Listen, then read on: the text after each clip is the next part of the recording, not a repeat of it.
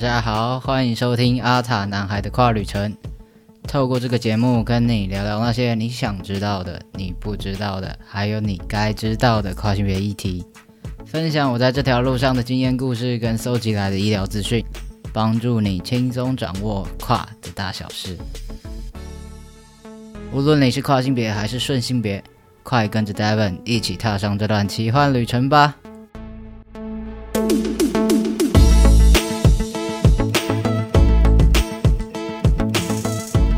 大家好，我是阿塔男孩 David，欢迎收听第一集的节目啦。那这呃录音的这一周啊，刚好就是母亲节，然后呃，而且前几天呢，就是在吃饭的时候，就刚好跟我爸妈聊到关于出柜这件事情，还有就是我当年在呃跟他们出柜的时候，他们的一些想法，还有当时的一些情况。我觉得蛮有趣的，而且这些事情其实过了好几年，现在才聊聊到，应该说现在才敢聊，现在才愿意去面对这件事情吧。我觉得，所以就是到一直到最近，我才跟我爸妈聊我出柜这件事情。那也因为录音的这时候是母亲节，所以我就想说，那我呃节目的第一集就把我妈搬出来打个头阵好了。所以这一集的节目呢，会跟大家简单的分享。我跟我爸妈出柜的过程，还有我那神奇的妈妈，究竟在我看不见的背后做了哪些事情呢？那我觉得我的出柜故事呢，比较跟大多数的人可能稍微有一点点不太一样。我觉得我的出柜蛮顺利的，而且没有什么家庭革命。我觉得我非常幸运，分享给大家，那也希望带给大家一些不一样的想法、启发，或者是一些力量跟一些温暖。准备好了吗？那我们出发喽！其实呢，我妈是一个非常非常天真浪漫的双鱼座个性，然后她又是一个幼稚园老师嘛，那她常年就是在跟小朋友们互动，所以我觉得她的想法会比较呃稍微天真单纯一点，再加上就是。生长的环境或者说工作的环境，其实都是在比较保守的一个状态底下，所以其实他的想法跟观念非常非常非常的传统。不要说跨性别啦，就是因为他是幼稚园老师嘛，所以在学校其实有一些小男生啊，他要玩洋娃娃，或者是小女生想要玩机器人那种的，都会被他骂，也不会到骂，但就是会念，他会觉得这样好像不太好，对。所以其实对他来说，呃，这些规定所谓的框架，或者是说规则，社会的一些规范，这些东西就是要拿来遵守的。他觉得对他来讲啦，就是既然有规范，就代表我们要去遵守它。所以他不希望，他也很反对，呃，就是去冲撞，或者是去尝试改变，或者是质疑等等。所以其实。对我来说啦，就是从那种像校规的话，就是会规定一定要穿裙子嘛。我以前在念书的时候，规定要穿裙子。那我如果不穿的话，那我就是违反校规，我就被记警告，被记过。那这是一个比较呃有条文、比较明文规定的一些东西。那这但是还有一些像是生活中的一些规范。对于性别的刻板印象，对于性别的框架，在我生活中就是有各式各样这样的东西。那我妈又是一个非常保守，是绝对不容置疑这些的。所以在这样子的环境里面长大，我觉得好像也慢慢慢慢的觉得自己好像不太正常，然后觉得好像想要当男生，或是觉得自己是男生，但我明明身体就是一个女生，这件事情其实。好像是一个不太好、很糟糕的事情，所以从小到大，我都一直把这些想法跟情绪往肚子里吞，就是自己一个人消化。其实一方面是，呃，我自己啊，我的个性就是一个不喜欢呃跟外人讲这些事情，不喜欢麻烦麻烦人家的，就觉得这种这感觉好像会带别人困扰。所以我也宁可自己一个人去消化，但我小时候真的不太理解这些到底是什么，所以一方面也是很难去对别人说这到底是什么什么感觉，为什么会想要当男生，然后为什么会呃有这样子的想法。那再来就是，呃，我怕我会怕说，我讲出来之后是不是就没办法被接受，或是没办法被原谅？因为生活中的这种小小小小的事情加在一起，就会让我觉得很有压力了。更何况我如果真的出柜，真的讲的话，感觉我爸妈就是会爆炸的那种感觉，就是对，因为小事情都不能接受，那种大事情感觉。更困难吧，我我觉得，所以呃，什么事情我都都自己一个人吞，然后从来没跟他们讲。但是一直到上大学，上大学之后，我有了自己的电脑，然后开始学会使用网络，然后才开始去学会找资料，就是透过网络去寻找所有我需要的东西，或者我想要知道的。那这个时候，我才发现有跨性别这个词，这个名词。我才知道，哎，原来我的状态是有一个地方，或是有这样子的人是跟我一样，我不是这么的特别，不是只有我是这样子，我不是很奇怪的人，对，所以其实从小到大，我觉得是从我有记忆来，我就觉得自己是男生，然后非常的希望自己有一天睡觉起来就可以变男生。但是我都不知道这是什么，我也不知道为什么会这样子，这是什么感觉？对，那是一直到上大学，然后我认识跨性别，我才觉得啊，原来这就是我。所以，呃，上大学之后，我就知道什么是跨性别，然后我知道有平胸手术这件事情。那胸部这个困扰真的是从青春期它一长出来，我就决定有一天我一定要把它切掉。我甚至有自己尝试过自己切，但是。真他妈太痛了，所以我切不下去。所以，对，那啊，反正那是一个很黑暗的过去啦。那有机会再跟大家分享。那就是我上大学之后，然后呃，认识跨性别，然后认识到平胸手术。那可是我那个时候还没有成年，所以如果我要动手术的话，一定要有监护人的同意。那走到这一刻，我才就是被逼的。不得不跟我爸妈出柜，不然其实我觉得我有可能就是一辈子也不会跟他们讲。我觉得我就把它放在心里面，我这样子我扮演好我的角色，在这生活中井水不犯河水，他们不知道也没有关系。但是对，就是为了要动平胸手术，所以不得不跟他们出柜。我那个时候其实出柜的过程是传来。但我打了一篇非常非常非常长的文章，可以说是文章了。那我把我的从小到大的经历，然后我的想法、感受，跟我之后想要怎么做，然后跟他们介绍什么是跨性别，等等等等，把所有东西都写在里面。但是我其实写了，我讲了，可是我。很抗，还是很抗拒去面对他们的回应，而且我觉得以我那时候对我妈的那个印象啊，就是那种很传统、很古板的感觉。我觉得我不知道他会给我什么样的回馈，我很怕他会一哭二闹三上吊，所以我那时候就是传，我想算了，反正就这样吧，我就传，传了之后，然后我就把电脑关掉，手机关掉，然后我就去睡觉，然后就想说，我不要面对这些。那一直到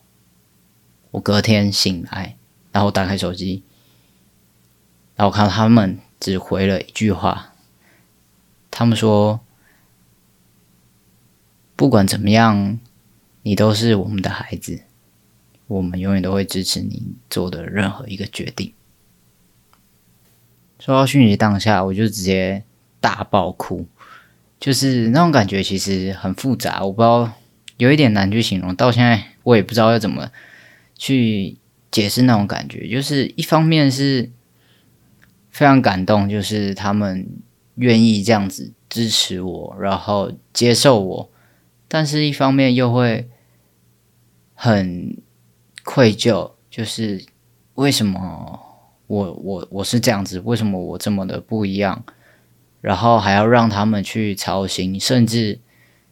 我知道他们其实很反对，没办法理解什么是跨性别，但是他们还还可以这么全然拥抱我，拥抱我的这一切不寻常的地方。我没有办法想象像我妈这么保守、这么传统的人，她要花多大的努力才有办法接受自己的孩子这么的不一样。一直到最近，也就是我离当年出柜已经有好好好久好久。我现在跟他聊起这件事情啊，他说，就我现在才敢问他，就是到底那时候他在想什么。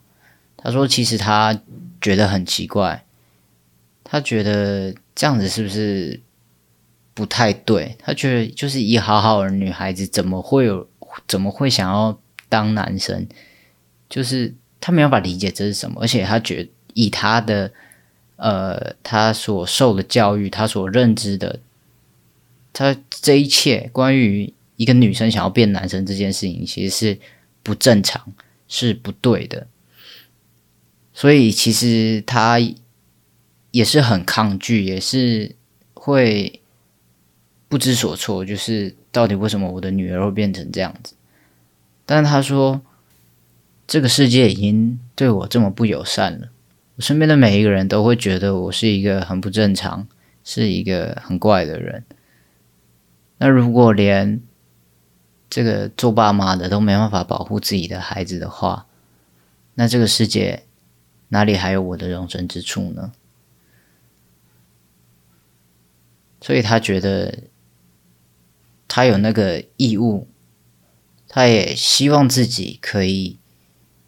尝试去了解这些他不知道、他不熟悉的东西。也许跨性别并不是一件坏事，或是不是一个不正常的。那就算这真的是不对、不好的话，他也希望可以。用他的方式，他也希望他可以陪着我一起让这一切变好、变正常。所以，虽然他很困惑，他不了解是什么，他也老实说也是害怕，害怕跨性别这件事情，害怕这可能是一个无法挽回的错误。但是他还是硬着头皮去、去、去尝试了解，然后。也尝试去找寻一些方法，不管是对于我来说要怎么做，或者是对于他来说，他可以怎么样的帮助我。我觉得他真的花了很多很多的力气，才去做到这些事情。也许，嗯，我的出柜之路真的看起来是非常的一帆风顺啊，没有什么吵架、冷战或者是家庭革命。但其实，我也是生长在一个很传统的家庭，而且我是我外公外婆带大的，就是更不要说老人家，那真的是打死他们，连他们连跨性别这三个字都听不进去的那一种。所以其实我也经历过很多，嗯，被约束、被各式各样的压力逼得快喘不过气来。但我觉得我很幸运的是，我有非常非常爱我的。爸妈，而且我妈她愿意为了我去接触、去了解这些外人口中不正常的东西。我觉得对他来说，他不只是自己原本的一些价值观跟他的一些想法会被彻底颠覆，他甚至还要面对。呃，家人、朋友，甚至是学校同事或者是长官等等，所以我觉得他付出的努力绝对不会比我少，他流过的眼泪也绝对不会比我少。一直到现在，他都还是会就是三不五时就说：“啊，你最近用药怎么样啊？啊，你痘痘怎么长这么多啊？”啊，你脸怎么这样啊？你怎样？你声音怎么怎怎样怎样怎样怎样？就我已经用一年了，然后这个状态已经持续超级久了，但他还是会三天两头就说一样的话。对他来讲，他这就是一种一种关心。因为他其实是舍不得我要承承受这这些就是身体上的变化，然后尤其长痘痘还会一直很丑这样。他说我舍不得你变这么丑，想说撒娇，连你都觉得我丑，但是没有办法，就是做父母就是这样子嘛。他说。即使到了四十岁、六十岁，他都还是会担心，因为我是他的儿子。你知道，一个跨男听到自己的妈妈叫自己的儿子，内心的那种感动跟澎湃是无法言喻的。那感觉就是，真的是我没办法形容。虽然我妈是我，我觉得是我们家里面就是最观念最保守、最传统、最顽固的一个人，但是她是第一个改变对我称谓的人。在我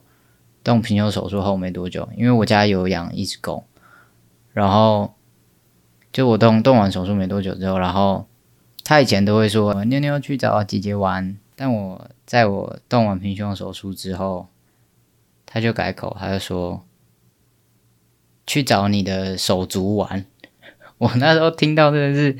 在笑爆，我想说手足是惨笑，但是我觉得就是我我就是因为他用了手足这样子的词，他不是说去找哥哥，我觉得对他来讲他。他还没有办法说出“哥哥”这两个字，他没有办法在这么短的时间内去改变这已经叫了十几二十年的称谓，所以他选择了一个中间的方式，选择一个他觉得勉强可以接受，但也希望。可以让我觉得舒服，让我觉得自在的一个称谓。我觉得要做到这件事情非常非常的困难，而且我从也没跟他提过，也没要求他说什么，但他就做了。虽然就是你你跟你家狗狗说去找你的手足，叫你的手足带你去散步，这听起来有点荒谬，有点靠背，但是对。我听到的时候是非常非常非常的感动的，但我不知道，我不知道其他人就是其他的跨男兄弟们，如果听到这样子，就是有人这样对你的称谓，你会有什么想法？我个人是觉得还蛮喜欢的啦，不知道，反正呢就是这样，我觉得很开心，对，很开心我可以有这样子的妈妈。对，虽然她很传统、很保守，即使到现在还是一样，他会有一些很僵化的一些思想，但是没有办法，因为他就这样子活了好几十年，他的存在，他活在这样子的环境当中，所有的教育或是身边的人告诉他就是这样子，你要他在这么短的时间内改过来，其实。呃，很残忍，我觉得你要改变你的爸妈或是长辈们他们活了这么久的一些规则，其实非常非常的残忍。但我没想到，就是即使这样子，他还是这么愿意去去了解、去接触，甚至慢慢的，他也会去跟身边的人去分享关于性别的更多元的观念或是想法。